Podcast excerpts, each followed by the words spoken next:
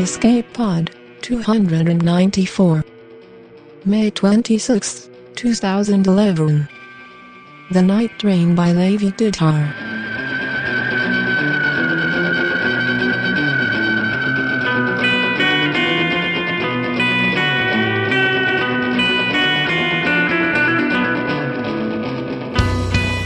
Hello and welcome to Escape Pod, your weekly science fiction podcast. I'm Norm Sherman. This week's story is Night Train by Lavie Tidhar.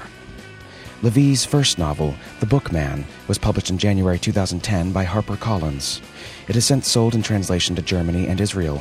His second novel, Camera Obscura, just came out in both the UK and US, and two more novels, Osama and Martian Sands, will be published later in 2011 from smaller publishers.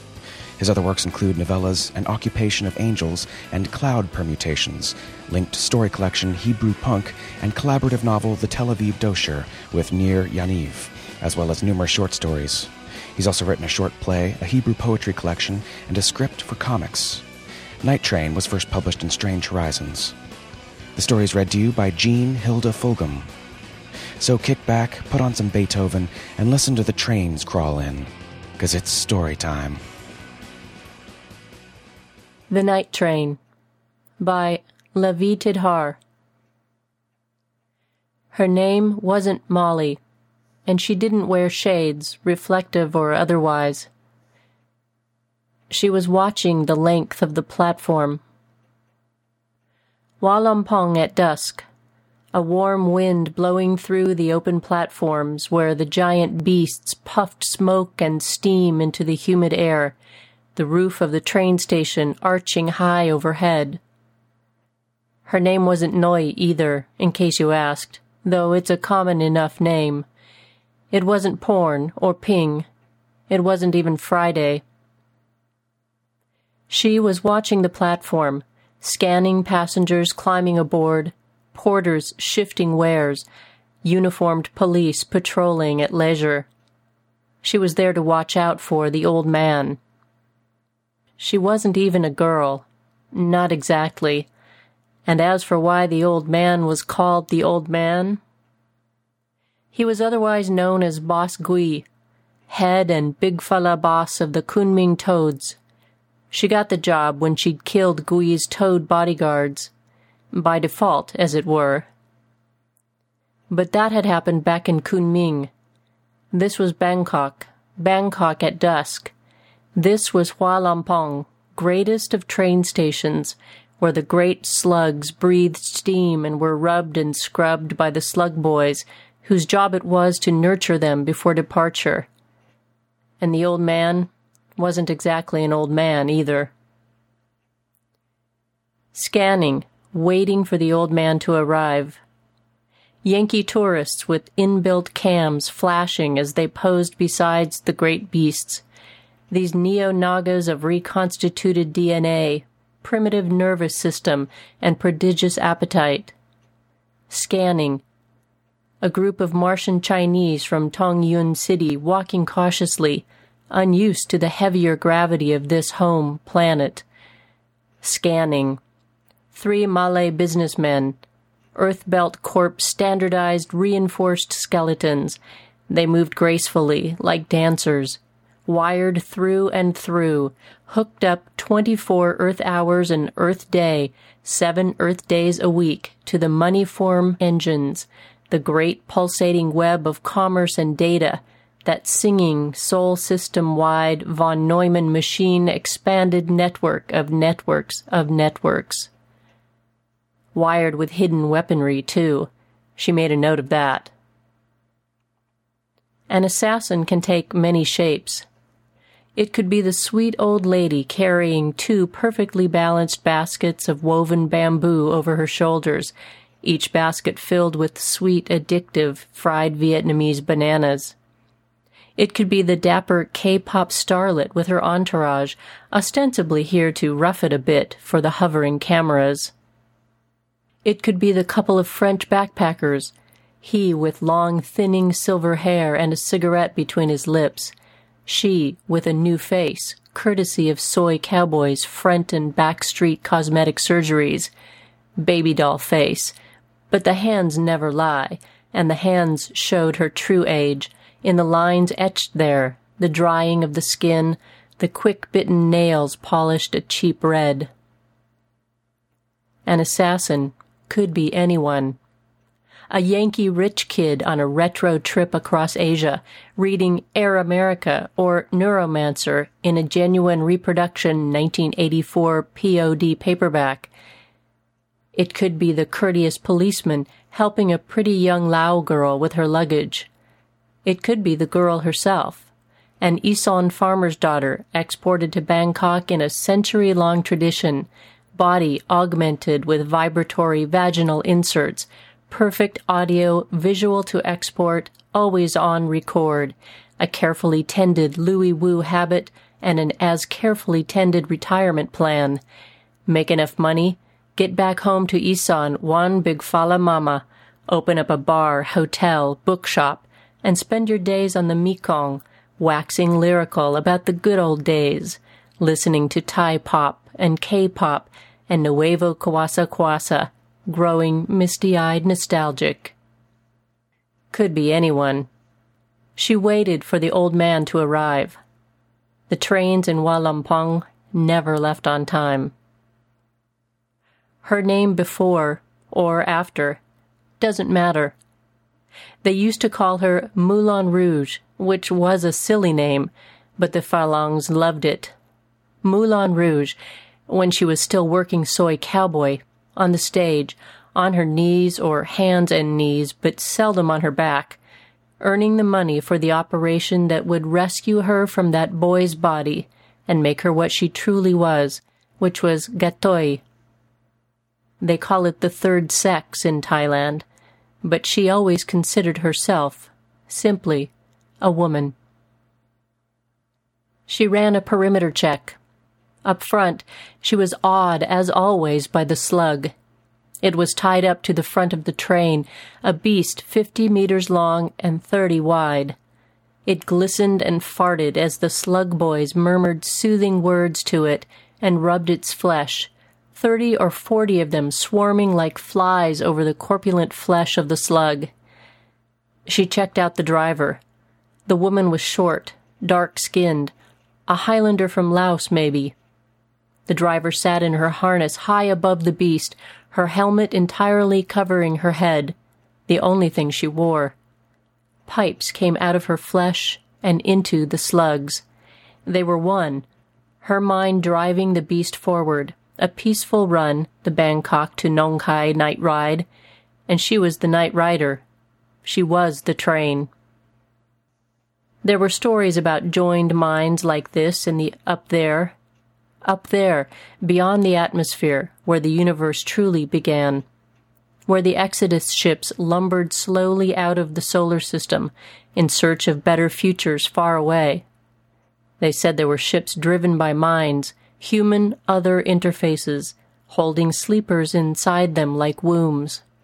They told stories of ships who had gone mad, of sleepers destined never to wake, slow, silent ships drifting forever in galactic space.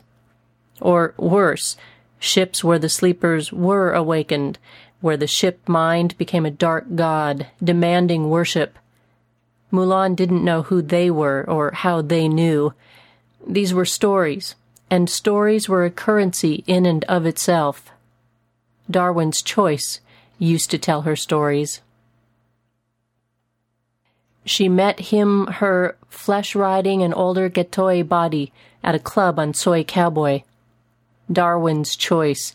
Not the most imaginative name, he told her, laughing, but he liked it. He had watched her dance and, later, signaled for her to join him. She thought of him as a he, though others had no sex, and most had little interest in flesh-riding.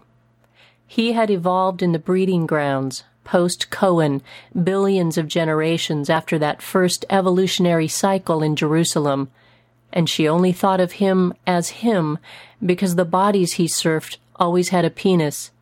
He used to hold the penis in his hand and marvel at it. He always chose pre-op bodies, with breasts but no female genitalia. He always dressed as a woman. Surgery was expensive, and a lot of gatoy worked it off in stages. Taking on a passenger helped pay the bills. It wasn't just a matter of cutting off cock and balls and refashioning sex. There was the matter of cheekbones to sand down and an Adam's apple to reduce, bum to pad. If you really had the money, you got new hands. The hands usually gave it away. That is, if you wanted to pass for a woman. Which many gatoy didn't. Darwin's choice always served older gatoy who never had the basic equipment removed. "I am neither male nor female," he once told her. "I am not even an I as such. No more than a human, a network of billions of neurons firing together, is truly an I. In assuming gatoy, I feel closer to humanity in many ways. I feel divided and yet whole." Like most of what he said, it didn't make a lot of sense to her. He was one of the few others who tried to understand humanity.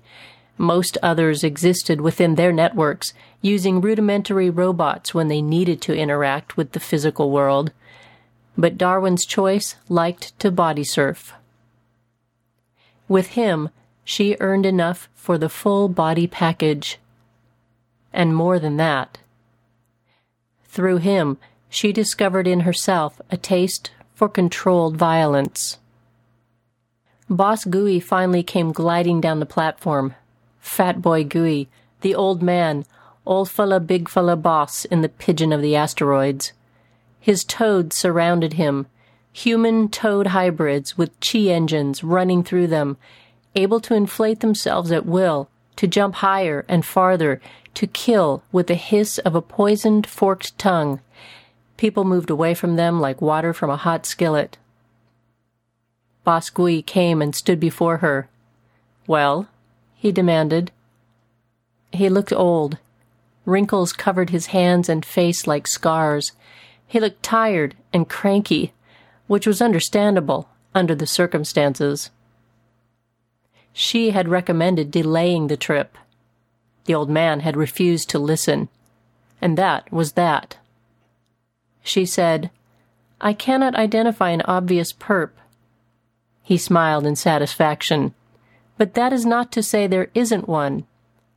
"I am Boss Gui," he said. Toad-like, he inflated as he spoke. "Who dares to try to kill me?" "I did," she said, and he chuckled, and deflated just a little.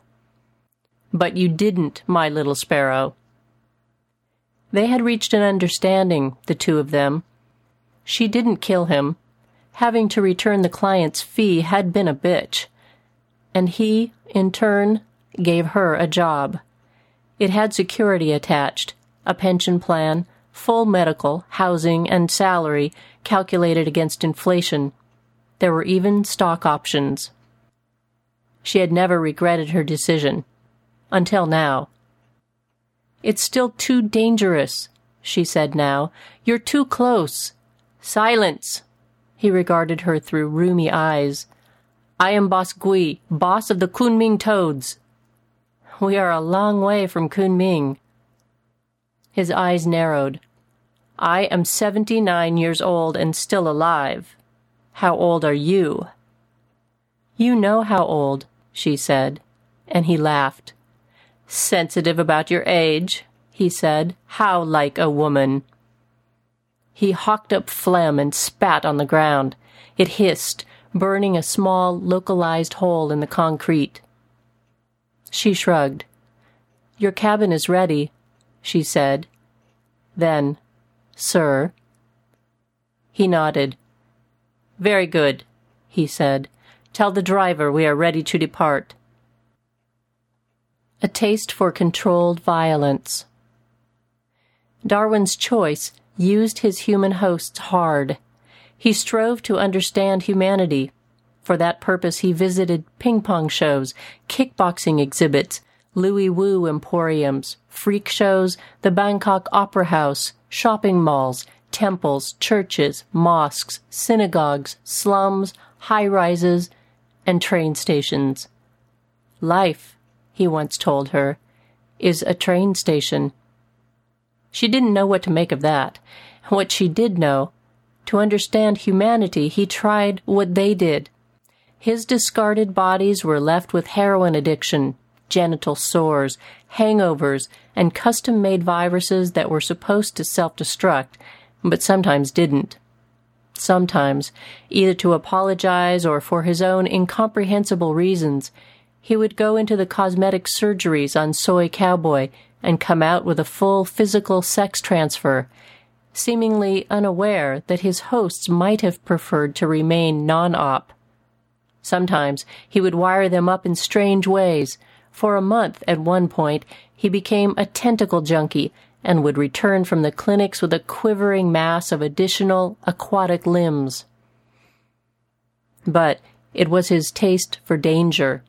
Even while he experienced none, even while his true self kept running independently in the background, in a secure location somewhere on Earth or in orbit, that awakened her own. The first time she killed a man, they had gone looking for opium and found an ambush. The leader said, "Kill the Flesh Rider and keep the Katoi. We'll sell her in—" She had acted instinctively.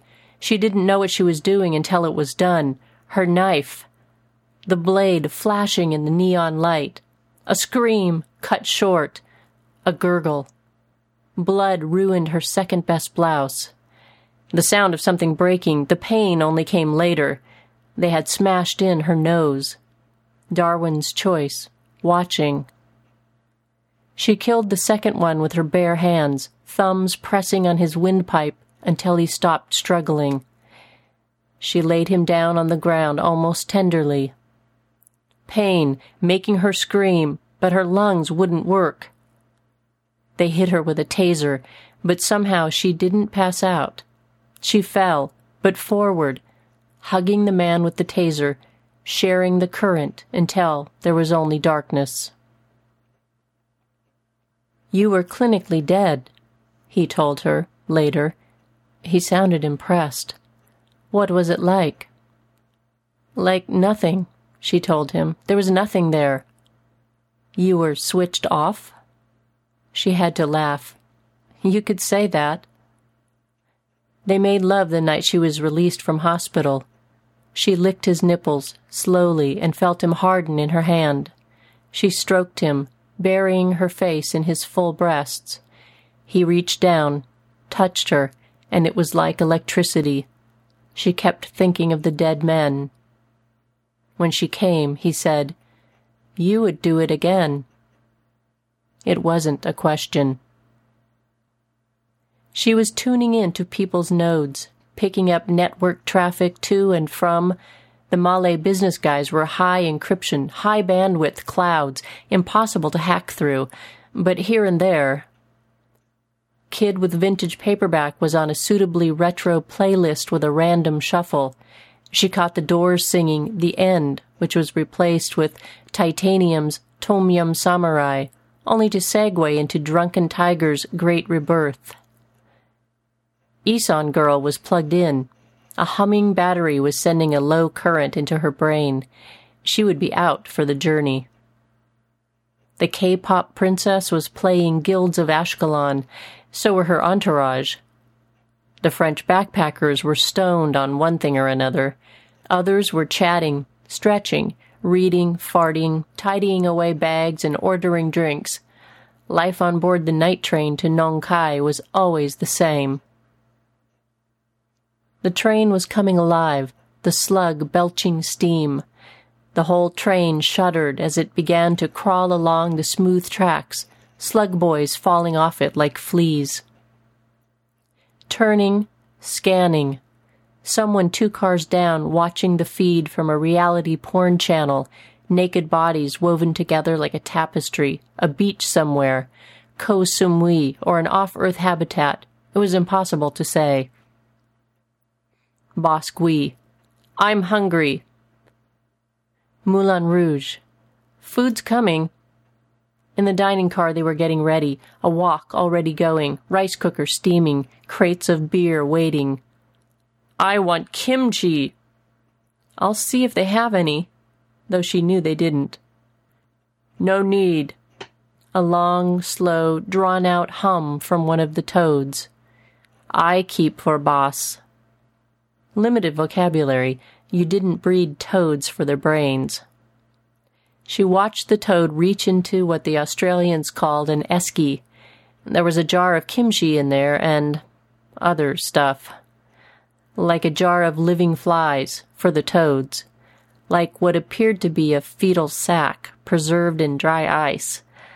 Other things.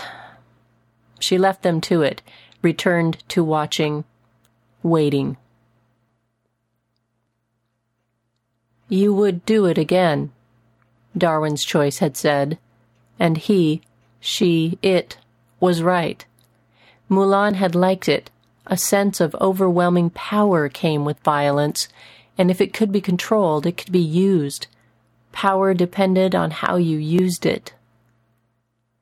She counted the preceding years in augmentations and bodies. 3 in Vientiane. She had followed Darwin's choice there to buy up a stash of primitive communist VR art.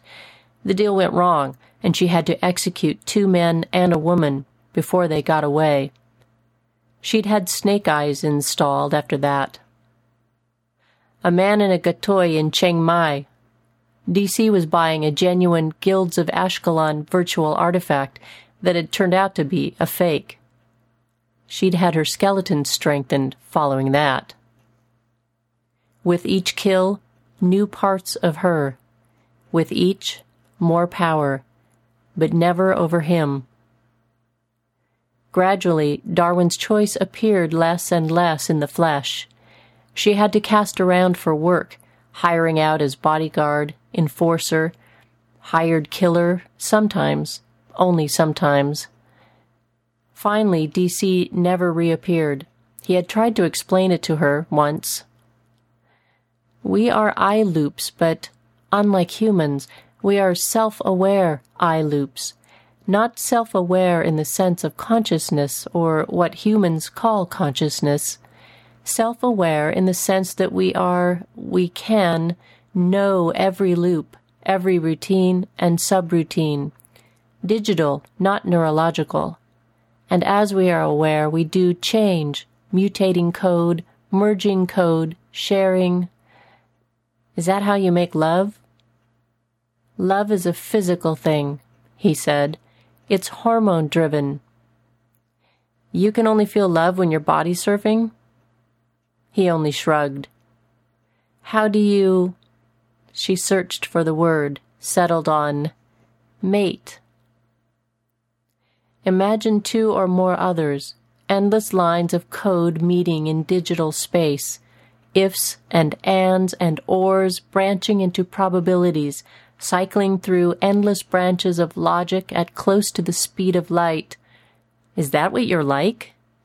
No. Shh. And meeting, merging, mixing, mutating, and dying. To be an other is to die, again and again, to evolve with every cycle. To cull and select and grow, achieve new unexpected forms. Not so much mating as joining and splitting and joining again. A bit like that old story about humans replacing every single atom in their bodies every 7 years. How the body wears out and regenerates and changes, but the entity still retains the illusion of person, remains an eye loop. But for others it meant becoming something new, giving birth to oneself, in essence. The body he was surfing had been stoned then, when he told her all this. When he was gone, she hired out. She enjoyed the work, but freelancing was hard. When the contract on Boss Gui came, she took it, and upgraded to corporate. We are never alone, DC had told her, just before he left forever. There are always us, so many of us. Can't you all join? She asked. Join into one? Too much code slows you down, he said. We have limits, though we share too, share the way humans can't. We can share in ways you can't, she said. Her finger dug into his anus when she spoke. DC squirmed under her, then gave a small moan. His breasts were freckled, his penis circumcised. True, he said, whispered, and drew her to him with an urgency they were sharing only rarely by then. That had been the last time. She wondered which species sharing was better. Figured she would never know. They said sex was overrated. Yankee Boy Blue was no longer listening to the Doors. She couldn't sense his node anymore at all. She blinked, feeling panic rise. How had he slipped past her? Scanning for him, his vintage sci-fi paperback was still on his bunk. Shit. She glanced back into the cabin. Boss Gui glared up at her, then clutched his bloated stomach and gave a groan. The two toads jumped too hard and hit the ceiling. Double shit. She said, "What's wrong?" But knew. He said, "It's starting." She shook her head. "It can't. It's too soon." "It's time." "Shit." A third time. And it was counterproductive, and she knew it. Boss Gui's face was twisted in pain. "It's coming!" And suddenly she picked up the North American's node. "Shit!" They were going to Nong Khai, from there to cross into Laos. Boss Gui wanted to expand the business, and business was booming in a place called Vang Vieng, a tawdry little mini-Macau at the foothills of the mountains, 4 hours from Vientiane, a place of carefully regulated lawlessness, of cheap opium and cheaper synths, of games world cowboys and body hackers, of tentacle junkies and doll emporiums and government taxes that Boss Gui wanted a part of. A large part of. There were families running Vang Vieng, but he was the old man. Old fella, big fella, boss blong, old man, Todd blong, Kunming. And the Chinese had anyway bought up most of Laos back in the early privatization days. He would cut deals with some, terminate the others, and slice himself a piece of the Vang Vieng dumpling. That was the plan. She had advised him against it. She told him it was too soon to travel. She asked him to wait. He wouldn't. She sort of had an inkling as to the why. She was picking up the kid's node right next to the driver's, which was not good at all. The driver's first, an incomprehensible jumble of emotion, in turns horny, soothing, driven, paused. The driver and the slug as one, their minds pulsating in union. Hunger and lust made it go faster. Snatches of Beethoven. For some reason, it calmed down the slugs. The driver not aware of the extra passenger. Yet. The kid wasn't really a kid. His node blocked her. Black, impenetrable walls, an emptiness, not even returning pings. He was alone in his own head, which must have been terrifying. She had to get to the front of the train. She had to get on the slug. And Boss Gui was convulsing. "Why are you just standing there, girl?" She tried to keep her voice even. "I found the assassin. He is planning to kill the slug, destroy the entire train, and you with it."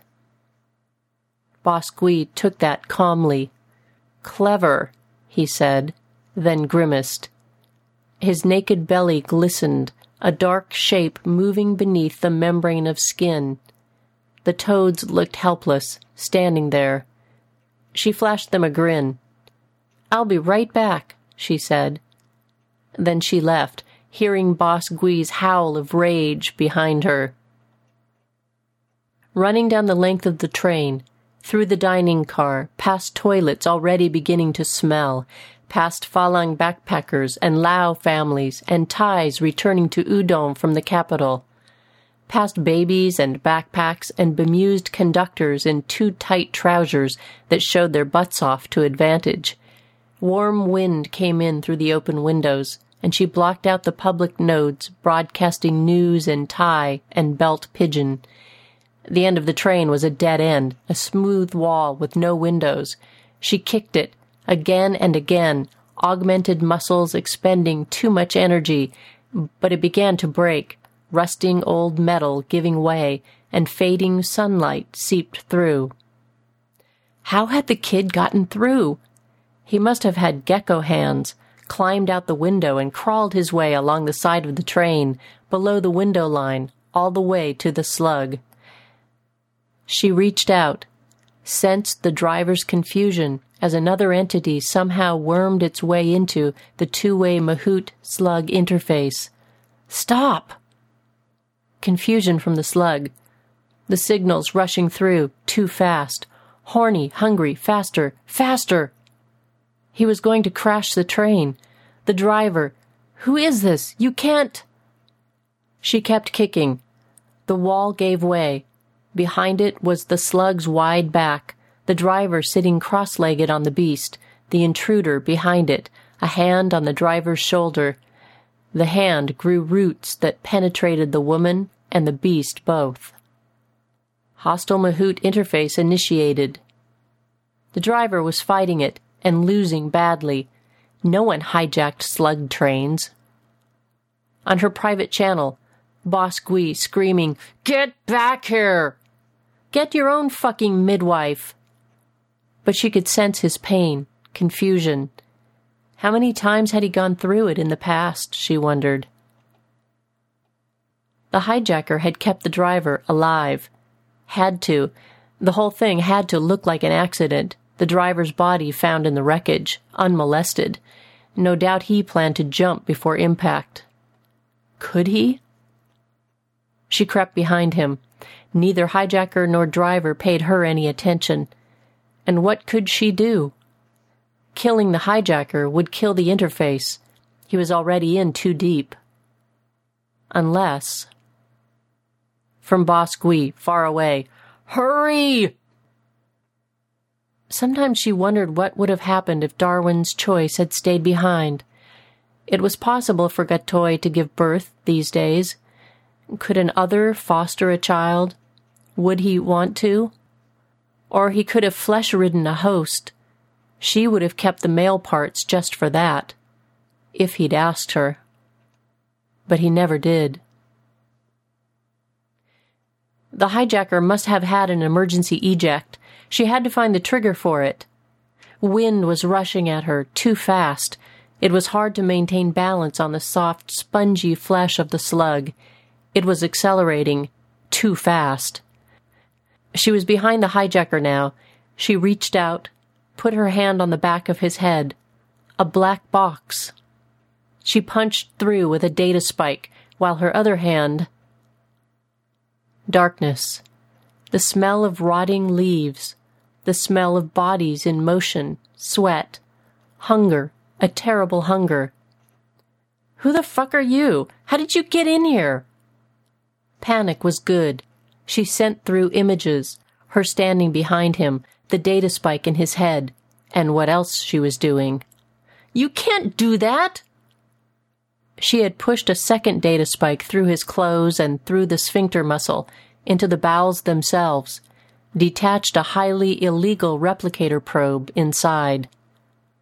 She felt the slug slow down, just a fraction. The hijacker trying to understand. She said, "I am being nice."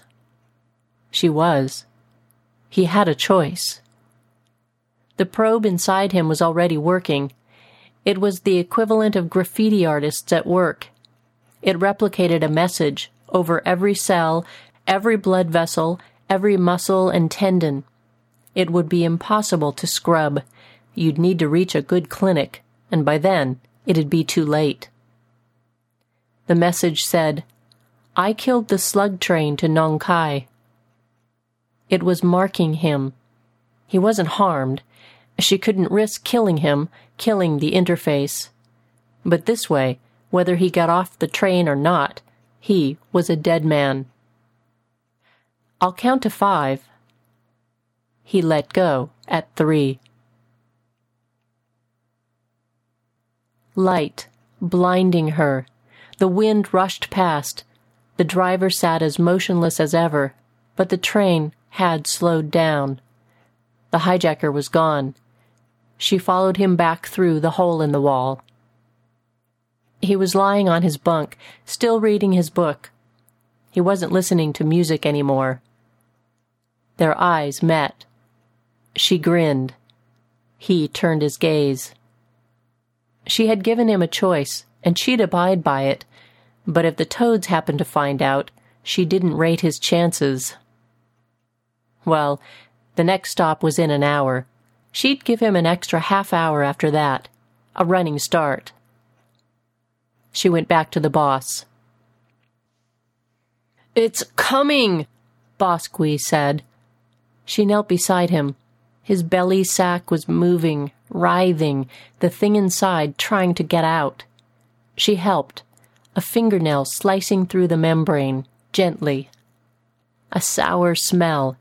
She reached in where it was sticky, gooey, warm. Found 2 small arms, a belly. Pulled. "You sorted out the problem?" "Keep breathing." "Yes?" "Yes, of course I did. Now push." Bosqui pushed, breathing heavily. "I'm getting too old for this," he said. Then he heaved one final time, and the small body detached itself from him and came into her hands. She held it, staring at the tiny body, the bald head, the small penis, the 5-fingered hands, a tiny Bosqui, not yet fat, but just as wrinkled. It was hooked up with a cord to its progenitor. With the same flick of a nail, she cut it cleanly. The baby cried. She rocked it, said, "There, there." "Drink," Bosqui said weakly. One of the toads came forward. Bosqui fastened lips on the man-toad's flesh and sucked, a vampire feasting. He had toad genes. So did the baby, who burped and suddenly ballooned in her hands before shrinking again. "A true Gui," the old man said. She stared at the little creature in her hands. "Which makes how many now?" she said. The boss shrugged, pushing the toad away, buttoning up his own shirt. 5, 6, not many." "You would install him at Vang Vieng?" "An assurance of my goodwill, and an assurance of Gui control there, too, naturally. Yes, an heir is only useful when he is put to use." She thought of Darwin's choice. "Evolution is everything," he would have told her. "We evolve constantly with every cycle, whereas you..." She stared at the baby clone. It burped happily and closed its little eyes.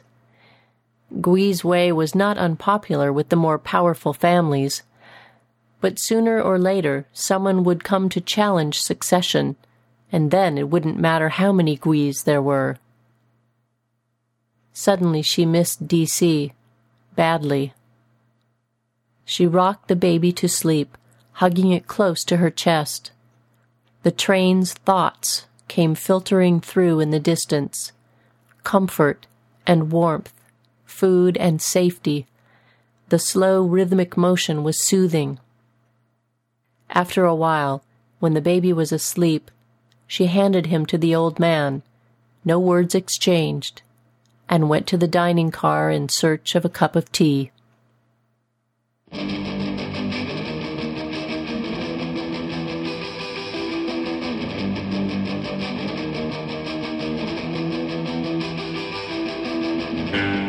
Whoa, human-toad hybrids, sex change operations, giant slug trains, and tentacle junkies.